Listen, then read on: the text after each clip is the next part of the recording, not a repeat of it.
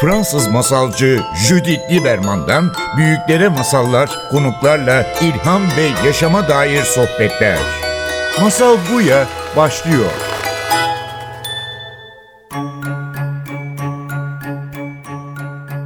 Masal Buya'ya hoş geldiniz. Bugün stüdyoda Şermin Yaşar'la beraberiz. Şermin hoş geldin. Merhaba, hoş bulduk. Ve bugün yeni kitabın en son bir buçuk ay oldu değil mi? Bir kitap? ay falan Bir ay oldu. Bir ay oldu. Tarihi Hoşçakal Lokantası. Evet. Son kitabın ve seni daha önce bu radyo programda ağırladık.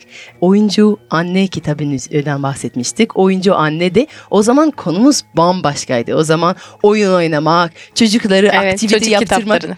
Evet çocuk kitapları. Ama arada tabii ki çocuk kitabı yazdın bir de. O zaman yeni çıkmıştı hatta senin. Dedem bakkalı yeni Dedemin çıkmıyor bakkalı işte. yeni çıkmıştı ama biz daha fazla oyun oynamaktan bahsetmiştik beraber. Ve bu defa geri geliyorsun bir öykü kitabı ile beraber. Hatta bir öykü kitabı demek istemiyorum bir portre kitabı. Yani çünkü o kitabın arası, e, sayfaların arasında birçok insanlara tanışıyoruz. Yani ben kitabını okuduğum zaman sanki bir mahalleyle tanıştım, bir insan grubu ile tanıştım, yeni bir aileyle çok yakın dan tanıyoruz bu insanları. Onların sesi duyuyoruz, onların dertleri, dert ortak oluyoruz. Nereden nereden çıktı ilk önce? Öykü yazma isteğin hep mi vardı? Bu proje nasıl ortaya çıktı? Okuldan beri yazıyorum aslında. Ben Türk Dil Edebiyatı mezunuyum. Dolayısıyla hani okul yıllarından beri yazıyorum. Ama böyle e, kitaplaştırma fikrim yoktu hiç. Zaman zaman öğrenciyken de işte master zamanında falan da sonrasında da yazıp edebiyat dergilerine gönderirdim. Oralarda yayınlanırdı. E, tabii kimsenin haberi olmazdı pek öyle olduğu için. Yazıp öyle kendimce istiflerdim evin içerisinde böyle daha böyle reklamcılığa ilk başladığım yıllardan bir böyle süet bir kutum vardı evde çok hoşuma giderdi. Onun içerisinde biriktirirdim. Baktım sonra böyle sığmaz oldular kutunun içerisine. Son bir yıldır da Kafa Dergisi'nde yazıyorum. Öyküleri orada yayınlıyordum. Oradaki insanların tepkileri güzel oldu ve e, baktım onları da beğeniyorlar ve seviyorlar. Biraz da yetişkinler için yazmak istedim. İçerisinde o süet kutunun içerisinden çıkmış birkaç hikaye de var, birkaç öykü de var. E, yeni yazdıklarım da var. Dergide yayınlanan öyküler de var. Sevdiğim ve aslında en baştan beri yapmak istediğim bir şeydi belki de. Tarih Hoşçakal lokantasına nasip oldu. Evet ve şimdi yani herhangi bir öykü türü değil değil mi? Yani sen aslında orada insan odaklı bir öykü yapıyorsun. Yani sen insanları, sen bu karakterleri çok seviyorsun değil mi? Evet, çok seviyorum. Ge- gerçek hayattan mı alıyorsun onları ya da tamamen hayal mi ediyorsun? Yani çünkü okuduğum zaman ben şey düşündüm yani büyük bir ihtimalle sen insan seyretmeyi ya da gözetmeyi çok seven bir insan olmalısın. Çünkü o kadar gerçek insanlar ki Öyle ama kayıplar. Yani sanki yok gibi. Son zamanlarda bakınca işte öykülere bakıyorsun, yeni çıkan romanlara bakıyorsun, e, sosyal medyaya bakıyorsun. Her yerde daha böyle göz önünde olan insanlar var. Evet. Şimdi mesela dizilere bakıyorsun tamam mı? Filmlere bakıyorsun. Hepsi böyle daha ön planda olan insan. Böyle daha arka planda olan insanlar var. Bunlar onların öyküleri. Mesela işte plaza insanlarından bahsediliyor her yerde. Benim onunla işim yok. Ben şuna bakıyorum. Her gün 2-3 tane otobüs değiştirip de oraya gelen ama orada çalışan işte herkesin abla abla diye çağırdığı ama işte kurumsal adıyla destek hizmetleri personeli olan ablanın yaşantısı beni ilgilendiriyor daha çok yöneticilerden ziyade. Bir on- onlara onlardan bahsediyorsun aslında. Günlük hayatta birazcık böyle unuttuğumuz ama gerçekten de var olan aslında seni de tanıdığın, herkesin tanıdığı, hayatının gerçekten de bir parçası olan oradaki karakterlerin pek çoğu birçoğumuzun e, annesi, babası, dedesi, teyzesi, kayınvalidesi aslında ama sanki onların bir öyküsü olmuyormuş gibi geliyor. Onların bir hikayesi olmuyormuş gibi geliyor bize. Buradaki karakterlerin hemen hemen hepsi böyle insanlar. Ya evet çünkü gariban insanlar var orada. Biraz mahcup kalan insanlar da var. Utanan insan da var. Ve dediğin gibi çok tanıyoruz. Ama çok haklısın yani. Son zamanlar herkes öyle olmamaya çalışıyor. Benim kayınvalidem var orada yani. Ve e, çok keyifli- Diyet, diyet öyküsü. Diyet, diyet öyküsü kesinlikle. Bak mesela onu herkes okudum. diyette. Tamam Aa. mı? Yani şimdi bak etrafına herkes bir diyet konuş. İşte sağlıklı beslenme, diyet yapma, zayıflama, spor yapma. Gündem bu. Ama bir de şu da var gelini kızı vesaire diyetteyim diye gidip de yılda bir kere iki kere gittiğin evde bayramda sofrayı donatıyorlar. Ondan sonra e, ama diyoruz ki yok diyetteyim yemeyeceğim. Bir Bana de şey o, diyor. o, o, o kadın da var. Dolayısıyla Bana şey diyor. Diyor e, kayınvalidem diyet evinde yaparsın. Benim evimde yemek yersin. yani aynı o, o şeyi. Ona okudum. Şimdi çok güldük hep beraber. Yani senin karakterleri böyle bu hikayeleri bence insanları beraber getiriyor. Kitap aldığımdan beri o kadar çok insanlara yüksek sesle okuma ihtiyacı duydum ki. Yani bazı cümleler çok benimle kalıyor. Çünkü çok duygusal bir insansın. O yani örneğin bu kuru temizleme hikayesinde ya o son benim cümle- hikayem aslında. Öyle mi? ya şimdi e, bizi dinleyenler için söyleyeyim bir tane hikaye var. Bir tane küçük bir hikaye. Orada kuru temizlemeci dışarıda bir Bak o, astı. o, o gerçek bir öykü. Şimdi Ankara'ya ilk geldiğim yıllar. Şimdi ben e, Birecikliyim. Dolayısıyla e, o yıllarda oralarda kuru temizlemeci falan yok görmemişsin yani. Çamaşır evde yıkanır. Evet. Yani bunu bugün bile bunu bilmeyen binlerce insan var bugün. Çamaşır evde yıkanan bir şeydir. Kuru temizlemeci göndermezse biz de göndermezdik bilmiyorum. Ondan sonra üniversite için gittim. Sparta'da okudum. E orada da yok görmedim. Vardır da ben görmedim. İşim olmadı. Kaç tane öğrenci kıyafetini kuru temizlemeci de yıkatıyor yani. Bugün de durum böyle. Neyse Ankara'ya geldim yüksek lisans için ama çalışıyorum bir taraftan da. E tabii kıyafetlerin öğrenci kıyafeti daha iş hayatına uygun kıyafete ihtiyaç duyuyorsun fakat para yok. Bakıyorsun böyle pahalı. E şimdi çok az ücretlerle çalışıyorsun ama hem okumak durumundasın hem de geçinmek ve hayatını devam ettirmek durumundasın. Diyorum ki ya böyle bana eskiden diyorum böyle olurdu daha uygun fiyatlı ürünler satan yerler var. Onlardan diyorum bulsam da alsam ya ama çok ihtiyacım var. Bir pantolon, bir ceket, bir gömlek alacağım kendime. Hani böyle iş kıyafeti olsun diye. Ondan sonra bir gün neyse otobüste eve dönüyorum. Pankart gördüm. Ondan sonra diyor ki işte ceket 20 lira. İşte gömlek 5 lira. Pantolon 10 lira diyor. Ay dedim tam bana göre. Hemen otobüsçüye dedim durun dur ben burada ineceğim. Beni işte bir durak sonra indirdi. Yolda gelirken de düşünüyorum hesapladım. Cebimde şu kadar para var. Şunu alırım bunu alırım onu alırım bunu alırım diye hesapladım. Bir gittim ki kuru temizlemeci. Dolayısıyla o kadar ucuz. Aslında yıkama ücretleri. Ee, benim için tabii Şok. büyük bir hayal kırıklığı. Çünkü bir daha otobüse binmek ve bir kez daha otobüs parası vermek durumunda kaldım. Evet, bir şey alamamanın yanında. Ve orada Şimdi- hikayende öyle kuru temizleme o kızla karşılaştığı zaman zaten emekli olmaya karar veriyor ve çok güzel bir cümle diyor. Biz dedi ülkenin yarısı 10 liraya gömlek ararken ülkenin öteki yarısının gömlekleri 10 liraya yıkadık. Evet. Ve Asıl ya, biz yanıldık. müthiş yani çok çok e, net çünkü var yani bu ülkede böyle bir durum yani ülkenin yarısı 10 liraya gömlek ararken ülkenin öteki yarısı 10 liraya Şimdi gömlek- var ama var hala. Şimdi git hala gömleği şeyi paltoyu 50 liraya yıkıyorlar ama 50 liraya palto da bulabiliyorsun. Tabii ki tabii ki. Ülkenin gerçeği bu. Ve Sen, o- nereden baktığınla alakalı. Ben diyorum hala mesela şimdi kuru temizlemeye bir şey göndereceğimiz zaman falan filan orada diyorum diyorum ki yazmayın pankartlara. Düzgün yazın. Yıkama şu kadar diye yazın. İnsanları yanıltmayın diye. Çünkü herkes artık yaşadığı sınırlar içerisindeki insanlara bakıyor. Onlarla etkileşim içerisinde. Duvarın diğer tarafında kim var, ne var ve ne yaşıyor görmezden geliyor. Aslında diyorsun ben bu insanları artık daha az görüyorum. Son zamanlar daha az hepimiz görüyoruz. Daha fazla plaza insanlar, daha fazla önde olan insanlar. Ama bu hikayeler de biraz senin de hikayen. Çünkü diyorsun ki yani 10 sene önce bendim o kuru temizlemeye giren ve onları gömlek arayan. Ama şimdi ben gidiyorum kuru temizliğe ve diyorum yazmayın. Aslında bu süreç sen yaptın ve sen artık etrafında özlediğin insanlar mı yazdığın insanlar? Yo çok da oradan kopuk değilim açıkçası. Görüyorum zaten yani hani varlar hayatın içerisindeler. Tamam büyük şehirde yaşıyoruz. Hayatımız daha değişmiş olabilir ama yine de bunun içerisindeyiz. Yani sonuçta mesela köy hikayeleri var içerisinde. Köyde geçen hikayeler var. Pek çoğu geçmişte dinlediğim ben çok severim yaşlıları dinlemeyi. İnanılmaz severim.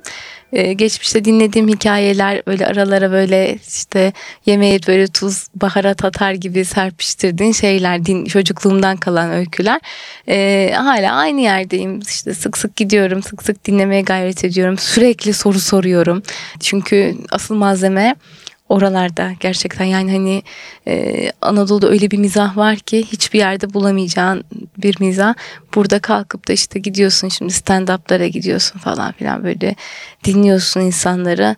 Herkes bir şeyler anlatıyor. Ha, gülüyorsun da o an için ama asıl mizah Anadolu'da ve öyle muhteşem bir kaynak var ki orada. Ben gidiyorum yazın 15 gün kalıyorum. Diyorum ki ben malzememi topladım. bu zamana bir sene yeter bu malzeme bana. Ve inanılmaz bir mizah var gerçekten kitap içinde. Hem çok duygusal hem yani bazı hikayelerde gerçekten gözlerimiz doluyor. O insanları tanıyoruz. O insanlar bizim sevdiğimiz insanlar. Aynı zamanda çok derin bir mizah var. Çok gülüyoruz kitapta. Ve tam yüksek sesle okunacak bir kitap olduğunu söylemeden geçemeyeceğim. Yani çünkü ben anlatıcı olarak tabii ki sözlü kültürle ilgileniyorum. Senin kitabın biraz bir arada yani. Çünkü karakterler konuşuyor. Kız diyorlar yapma ya. Kesiyorlar birbirine tam böyle bir sohbet halinde. Hiç düşündün mü böyle bunun bir gösteriye dönüştürmek, senin ya da bir oyuncu ile beraber e, çalışmak yani bunlar biraz bana e, Eve Ensler'ın kitapları gibi yani o da monolog gibi kitaplar yazdı ve birçok insan onları sahnede canlandırdı. Hiç düşündün mü onları yazarken hiç hayal ettin mi onları sahneye taşımak? Yazarken hayal etmedim ama kitabı tabii şöyle ben yazarken benim için bitiyor. Yani kitap orada yazdığım noktada o öykü bittiğinde benim için gerçekten bitiyor. Çünkü hani şöyle bir şey yazayım diye oturmuyorum başına o kendiliğinden akıp gidiyor. Dolayısıyla bittikten sonra da öykü bitmiş oluyor ve sanki dönüp de müdahale edersem haksızlık edecekmişim gibi geliyor. O yüzden kitaptaki öyküleri bir yazarken gördüm. Ondan sonra bir de işte baskıya gitmeden önce iki kez bir göz gezdirdik üzerinde. Onun dışında editörüm çalıştı. Ee, onun düzeltmelerine baktım falan. Sonra kitap bitti. Dedim ki şimdi artık okur gibi okuyayım sanki böyle bir başkası yazmış gibi. Hatta komik de bir anım var. Kitap çıktı fakat hiç elime benim ulaştığında ben de Manisa'da imza gününe gidiyorum. İlk defa orada gördüm kitabı. Ondan sonra yani benden önce gitti kitap oraya. Dolayısıyla hani daha henüz piyasaya dağıtılmamıştı. Ondan sonra kitabı aldım Manisa'dan dönüşte İzmir Havalim, Havaalanı'nda okuyorum kitabı. Ama ilk defa elime aldım daha yani. İşte basılmış halini ilk kez görüyorum. Ondan sonra neyse böyle oturdum havaalanında okuyorum. O kadar böyle komik geliyor ki bana gülüyorum, hüzünleniyorum. Ay yapma falan diye okuyorum kitabı. Sanki böyle ilk defa okuyorum ve hiç, hiç yani bir başkası yazmış gibi. Tüh ya, aman ya falan diye okuyorum. Ondan sonra bazı yerlerinde gülüyorum falan. Kendimi gayet kaptırmış durumdayım. Karşıda bir tane beyefendi oturuyor. Ondan sonra işte 65'li yaşlarında falan herhalde. Ne okuyorsunuz dedi. Beni öyle kendimi kaptırmış görünce. Ben de bir afam tarih hoşça kal lokantası dedim. Kimin kitabı dedi. Dedim benim. kimse okumuyor da dedim. Ben okuyorum. Ondan sonra dedi kimse okumuyorsa verin de ben okuyayım. Ben de ona hediye ettim kitabı bugün. Dolayısıyla hani kitabı dışarıdan yeni bir kitap okuyormuş gibi, başkasının kitabıymış gibi okuyorum. Sıradan Anlar Fotoğrafçısı diye bir öykü var. Onu okurken onu hissettim. Dedim ki bak kısa film olsa çok da tatlı bir film olurmuş gibi. Onu okurken onu hissettim. Belki olur da ileride. Senin birçok kitapların var artık baya birikti. Yani Oyuncu ile herkes seninle tanıştı. Daha önce başka bir kitabın vardı. Ondan sonra işte benim seni tanış seninle tanışma Hı-hı. sebebim olan e, Sihirli Değnek kitabıydı. yani onun da çok tatlı küçük yazılar vardı. E, ben de o zaman da onları hepsi fotoğraf çekip arkadaşlarıma duruma göre gönderiyordum. Bak onu o kadar yüksek sesle okumamıştım. Sonra çocuk kitapları da yazdın. Şimdi öykü kitabı yazdın sormadan geçemeyeceğim. Sırada ne, ne var? var? Neydir? Şimdi çocuk edebiyatı başka bir alan ve çok seviyorum. Yani hani hakikaten çok seviyorum. Çocuklarla çalışmayı, çocuklara yazmayı, onların dünyasına dokunmayı. Dedim bakkal çocuklar tarafından çok sevildi. Evet. Bayılıyorlar kitaba. Görüyorum ve inanılmazlar. Yani hani böyle hep diyorlar ya işte çocuklar okumuyor, çocuklar okumuyor falan filan diyorum. Yalan sen okumuyorsun çocuklar okuyor. Hem de o kadar güzel okuyorlar ki. Mesela yetişkinlerle etkinlik yapıyorum. Konuşmam bitiyor. Diyorum ki sorularınız varsa cevaplayın. Bir iki soru geliyor. Çocuklarla etkinlik yapıyorum. Sorularınız varsa diyorum o parmaklar öyle bir kalkıyor ki inanamazsın bir sürü soru didikliyorlar. Eleştirilerini alıyorum, yorumlarını alıyorum. Sen olsan ne eklerdin falan. Dolayısıyla çocuk için yazmaya devam etmek istiyorum. Şimdi yeni bir kitap üzerinde çalışıyorum çocuklar için. Dedem Bakkal tadında onu da çok seveceklerine eminim. Çocuklar için yazmaya bir kere devam edeceğim. O ayrı. Şimdi hep çocuk ve oyun temalı çalışıyordum ve onu yazmıştım. Ama onlar bizim gerçekten oynadığımız ve evde karşılığını aldığım şeylerdi. Şimdi yavaş yavaş oyunlar bitiyor artık Çünkü evde. çocukların büyüyor. Çocuklar büyüyor. Hala aktif oyun oynuyorlar ama artık oyunların formu değişti. Eskiden olduğu gibi işte al bunu buradan bunu atalım şunu yapalım gibi oyunlar olmuyor. Daha çok iletişime yönelik Kitap da okuyorlar oyun- daha fazla. değil mi? Artık tabii. İşte mesela dediğim bakkal falan onlar çok şanslılar. Çünkü ilk önce onlar okudular. Şimdi yeni kitabı da öyle. Ben onları anlatıyorum. Yazdığım bölümleri onları okuyorum. Sen zaten dedemin bakalı biraz onlar için yapmak istiyordun. Basmak istemiyordun ilk önce değil mi? Evet ben Sadece kendi çocuklarım için. Evet. Ben kendi çocuklarıma anlatıyorum. Kendi çocuklarıma yazıyorum. Onlar okuldayken onlara bir bölüm yazıyorum. Ondan sonra okuldan geldikten sonra gece yatarken kendi anlattığım masalları daha içselleştiriyorlar. Çünkü biliyorlar karakterleri biliyorlar falan.